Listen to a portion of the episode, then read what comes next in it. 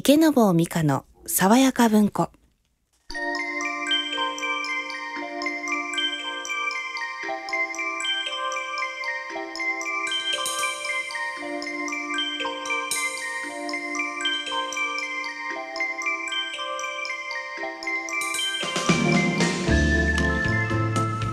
おはようございます。池坊美香です。今朝のお目覚めはいかがでしょうか？日曜の朝のひととき。名作話題の図書をボランティアの皆さんの朗読でお送りする池坊美香の爽やか文庫。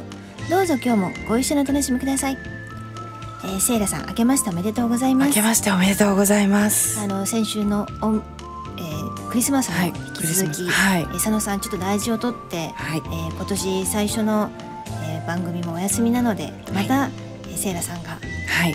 元旦の朝の5時から駆けつけてくださいました。はいあ本当にね。先週25日の時は天使かと思いましたけど、はい。今年一番最初に会うのがセイラさん。で私も本当幸せです。ありがとうございます。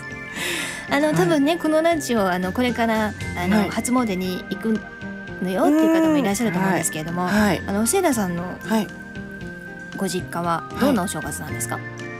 みんなでですねお雑煮行きますしあの神様は朝じゃないと起きてないということで、ええ。夜は行かないですね。でまずは初詣。はい。はいそうです。まず初詣行え。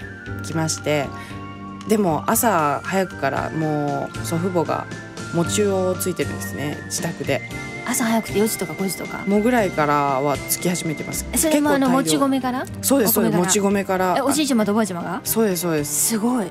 おじいちゃまとおばあちゃまおいくつなんですか？え70ちょあ若いんですね。若いですね。80いかないぐらいですかね。でおじいちゃまおばあちゃまがお餅つきをして突きをしてお一緒に。父様お母様と。そうですそうです。みんなであの熱々の出来たてをあの今度は分けるっていうかその大きいんでそれを丸くやって。できな粉とかきな粉とかあんことかの中に入れたりとか。そうですね。あの分けていきます。種類えじゃああんことかも作っとくの？作っておきます。あんこえもー、おせち料理も？おせち料理そうですね。は多分あのテイクアウトで。もう今ねそういうお家が多いし今本当にいろんな種類がありますしね、はいおせち料理ね。はまああのあと保存食だから昔と違ってねお店も今たくさんお正月ねいそうもう明日の2日ぐらいからやってるのでねなかなかおせちも食べきれないのでそうねなんですよね。でもすごいですねせいらさんのお家えねえねえお雑煮は？白味噌？あそうです。白味噌です。美香さんと一緒で。なんかやっぱり白味噌じゃないとはい。お正月って感じがしそうないですね、うん。なんかおすましとかだじゃなくて、うん。白味噌にお餅が入ってる。そうそうそう。もう熱々の白味噌で。熱々の、うんはいいですね。ねえ。でもお餅つくんだったらいろいろお餅なんかあの使えていいですよね。お正月から。そうです。鏡餅とかもう全部作っちゃうんで。えもう代々。へ代々ですかねうち、ね。うんずっと作ってますね。えでえっ、と皆さんで食べて。食べて。ねえねえじゃああのあの先週ねクリスマスの時は、はい。あのい弟さん妹さんに便乗してクリスマスプレゼントをもらうって言ってたんですけど、はい。まさかお年玉も？お年玉も。便乗？便乗しますね多分。自分からでも要求しないとダメですよ。もちろん。あもちろんね。そんな可愛い子供じゃないので、えこう座ってるだけじゃもらえないので。じゃあ弟さんをあの妹さんをもらえて私はみたいな感じ。そうですね。褒めちぎるあとは。ご両親は？ご両親そうですね。祖父母からも。すごいね。じゃあちゃんとあの2つもらえるんだ。お年玉袋そうですよ。いいな。あ褒めちぎって褒めちぎって。本当にあのじゃあお父さん妹さんちっちゃくてよかったね。よかったです。え本当普通はどれぐらい何歳までもらえるもんなんですか？おまあ普通はは二十歳とかまあ長くても大学卒業しただから22歳とか。でもラセーラさんはもう社会人になって長いから。そうですね。長いですね、あら。うんでも私もあの、は私の姪っ子一個がもらってる時に、はい。あのすごいいいなとか横であの数年前までつぶやいて でも私美香さんあげる方ですよね。あげてるよ。あ甥っ子姪っ子にあげてるけど両親にはいいなお年玉いついくつになってもママの娘でいたいなとか言いながら あの娘でいたい、はい催促してます私も。あーえもらえますか？なかなか厳しいさすがに。もうこんな年齢になると。本当ですか、ねあそうですねねでもあの今年辰年ということでね、はい。なんかこれからどんどんこう上に上がってねいい年になるように、はい。あのこの池坊美香の爽やか文庫も、そうあの少しでもあの多くのあの朗読ボランティアの方々の作品をお届けしたいと思いますので今年もどうかよろしくお願いいたします。お願いいたします。この番組は読む人聞く人の心をつなぐ一般社団法人日本朗読検定協会の提供でお送りします池坊美香の爽やか文庫それでは2012年最初の作品を朗読ナビゲーターの斉藤さんよろしくお願いいたします。はい、今年もよろしくお願いいたします。えー今年最初の作品ですけれども、森鴎外作舞姫、朗読ボランティアの草川明子さんの朗読でお楽しみいただきます。舞姫森鴎外作彼は優れて美なり。地のごとき色の顔は灯火に映じて薄くれないを指したり。手足のか細くたおやかなるは貧家のお皆に似ず。オーナの部屋をいでし後にて乙女は少し鉛たる言葉にて言う。許したまえ、君をここまで導きし心なさを。君は良き人なるべし。我をば世も憎みたまわじ。明日に迫るは父の羽振り。頼みに思いししょうむべる日。君は彼を知らでやおわさん。彼はビクトリア座の座頭なり彼が抱えとなりしより早二とせなればことなく我らを助けんと思いしに人の憂いにつけ込みて身勝手なる言いがけせんとは我を救いたまえ君。金をば薄き給金を裂きて返しまいらせん。よしや我が身は食らわずともそれもならずば母の言葉に彼は涙ぐみて身を震わせたりその見上げたるまみには人にいなとは言わせぬ美体ありこのまみの働きは知りてするにやまた自らは知らぬにや。我が隠しには二三マルクの銀貨あれどそれにてたるべくもあらねば世は時計を外して机の上に置きぬ。これにて一時の急をしのぎたまえ。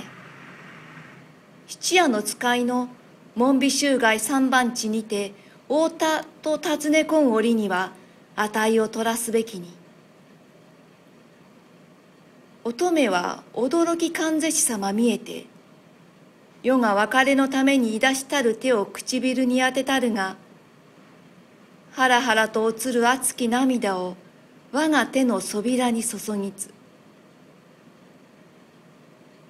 ああ何らの悪因ぞ。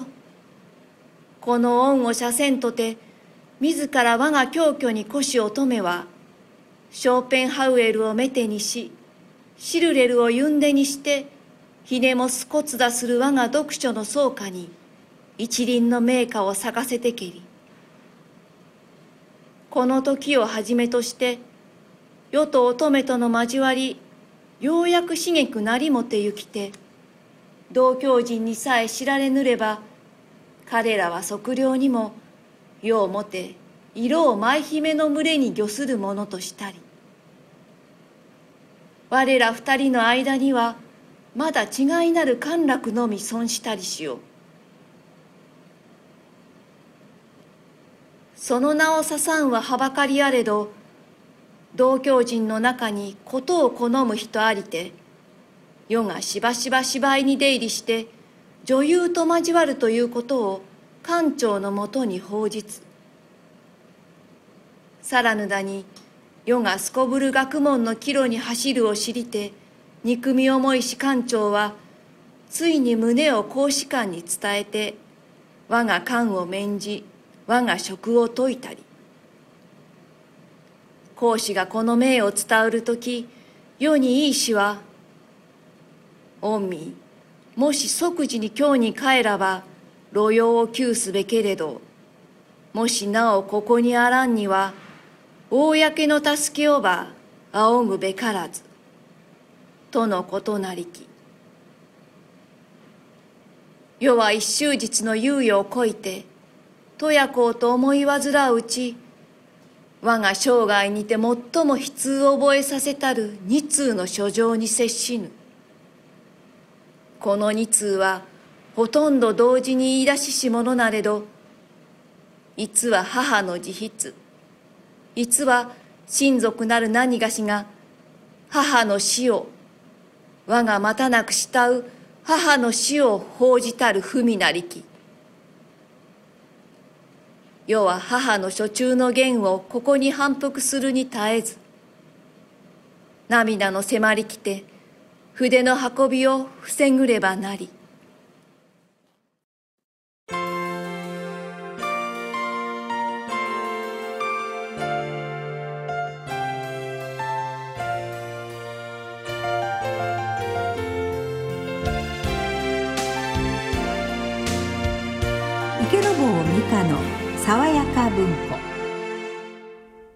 まあだってつい最近だもんね小学校卒業したの。そう最近って言ってもまあそうですね。10 10年経ってないぐらいですかね。はい私なんてもうはるか昔でもうさっき衝撃的だったのは セイラさんのお母様と2つしか変わらないって聞いてまああえてここで年齢は言いたくないですけど、まあ、あセイラさんのお母様がものすごい若い時にセイラさんを産んだということにしていただいてああそうです。ええそう。でもうわ2つしか変わらないと聞いて もう衝撃的でしたけどね。そうこんな大きい子供がいたらびっくりですそう。なんか冗談であのセイラさんこ娘でも全然いけるもんねって言ってあ 母親いくつですって言われて2つしか変わんないじゃんって衝撃的な会話があったんですけどね。この前にねね。いやびっくり。まあでもこんな大きい子置いてもおかしくないもんね。ああなんかそう言われるといやでもなんだろうなうちの母の方がすごいあの新さんを舐めてきた雰囲気の人なのでこう美香さんみたいにこう若いって感じじゃないので。いやだって一応セイラさんをここまで育て まだ小学生のそうそうですね。4人兄弟。4人兄弟なの？そうですそうです。女、えー。女女男。あじゃあ最後の男の子はい。が欲しいから、男の子まで欲し頑張ったのかなお母様。そうなんですかねねきっと。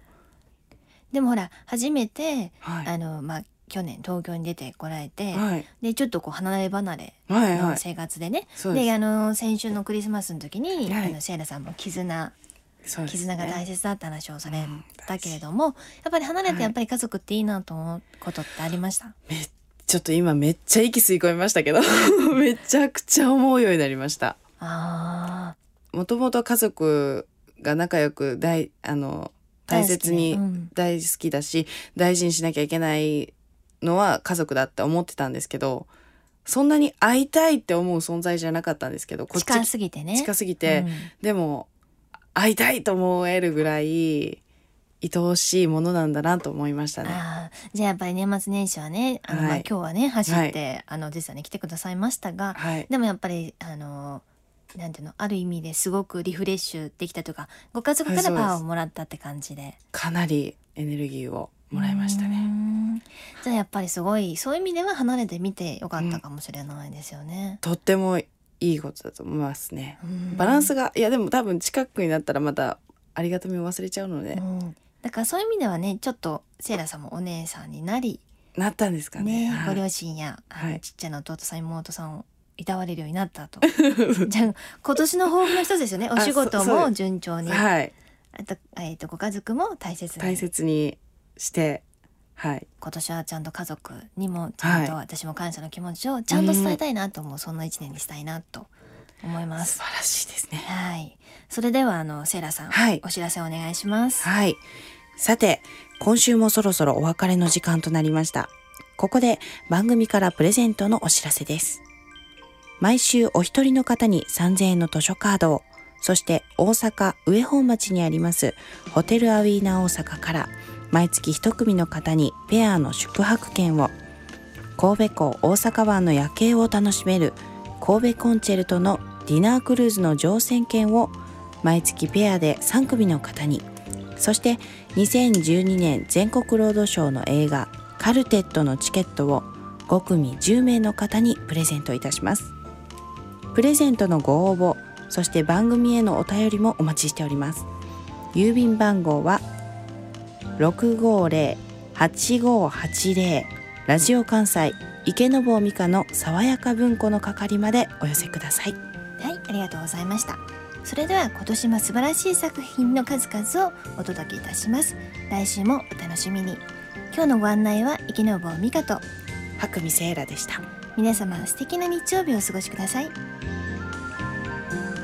この番組は読む人聞く人の心をつなぐ一般社団法人日本朗読検定協会の提供でお送りしました。